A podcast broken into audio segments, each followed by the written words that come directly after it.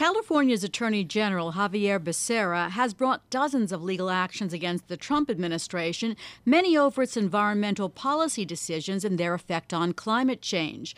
Becerra is claiming victory in his latest fight with the Trump administration over greenhouse gas emissions. The administration backed down and announced it will implement requirements that states track vehicle emissions on federal highways after being sued by Becerra and seven other state attorney generals for delaying the rule. Becerra has called Trump out before. I don't think Donald Trump has made the transition from candidate Trump to leader Trump. Uh, he understands he doesn't understand yet that he has to follow the law in order to be president of the United States. But will federal officials repeal the new rules next year anyway? Joining us is Charles Warren, head of the environmental law practice at Kramer Levin. Chuck, what does the greenhouse gas performance measure require? Well, June, this is all part of something that they call MAP 21, Moving Ahead for Progress, that the Obama administration had put in place. Uh, and what it does, it says in a number of areas you want to look at federal highways and the traffic that moves on them to try to, uh, you know, improve things like traffic congestion, uh, moving freight, uh, emissions reductions, and things like that, and uh, and it's all for the purpose of sort of carrying out con- uh, congestion uh, mitigation plans and things like that. And so part of that is measuring emissions alongside of these highways, these federally funded highways.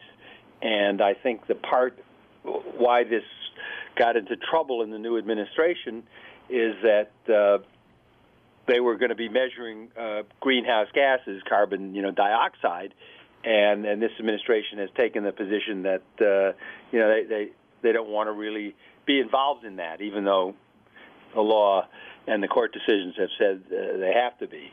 And so that's uh, so they delayed this regulation, and that's what brought a lot. That's what uh, brought out the suit by the Attorney General of California and these other states.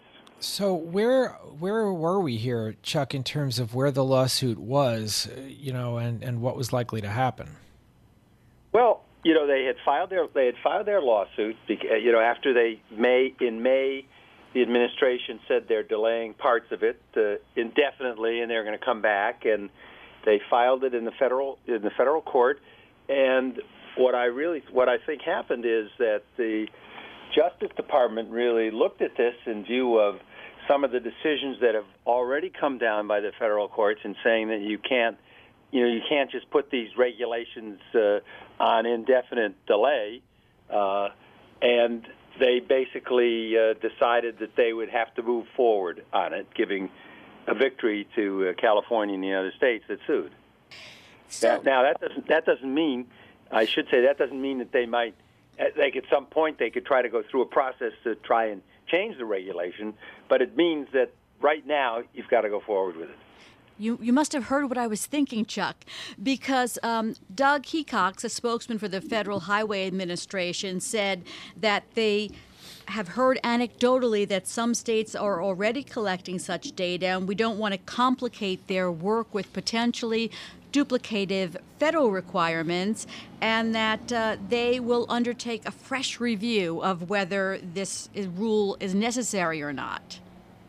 So sure. where does that uh, leave it? They could change well, it. You know what? I, I think, June, the, the situation is this. Look, any regulation can be reviewed, but you have to then go through a whole regulatory process. and You have to be able to justify a change in that regulation, and that's not always easy. But what this administration had been doing is to say, no, we're just delaying these regulations, and we're going to take a look at them at our leisure, basically. Now, what the courts have increasingly been saying is you just can't do that. You just can't use that tactic. You either have to decide you're going to come you know reconsider the whole regulation and go through the whole process and in the meantime the regulation stays in effect or uh, or not. And you can't just say no we're delaying it so states and others don't have to worry about implementing these regulations while we go about and decide how we want to change it. Well in terms of enforcement the law, though, Chuck, you know, a lot of people say that the Trump administration is undermining Obamacare by not enforcing certain provisions of it, even though they haven't been successful in getting it repealed. Um, is there something they could do here in terms of how they enforce or don't enforce these regulations that could have a similar effect on this kind of environmental action? You know, I think it's really tougher here because, uh, you know, obviously the Affordable Care Act requires, you know, affirmative things on behalf of the administration to, you know, get the website running and do all kinds of stuff to encourage people to participate, et cetera. Here, states have mandates to do things, and um, if they don't do them, and regulations are in effect, they're subject to suit from the outside and they they realize that. And you know, that one thing under the Clean Air Act and and the Clean Water Act is there's a citizen suit provision in both of those acts and that means that citizens can, if it's not, if things aren't being enforced, citizens can come and sue to get them enforced. And so, so I, so I think that's that's a difference here that's important. Chuck, with a Republican president and Republican Congress, Democratic attorneys general across the country have been assuming a sort of national role in using the courts to challenge Trump's policies and to enforce federal regulations. How much impact can they have in the environmental area?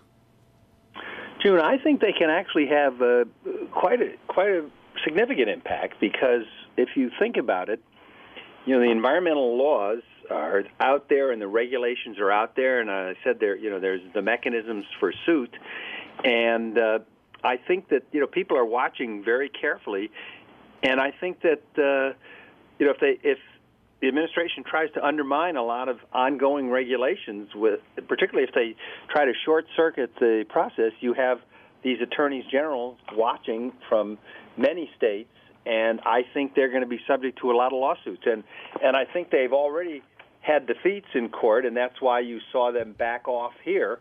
And you know, they can certainly there's certainly things that can be done to uh, impede the the way the regulations are implemented. But I think it's a little tougher in the environmental area because, because uh, as I said before, there are a lot of people watching, and there's the citizen suit provisions that allow you to challenge these things.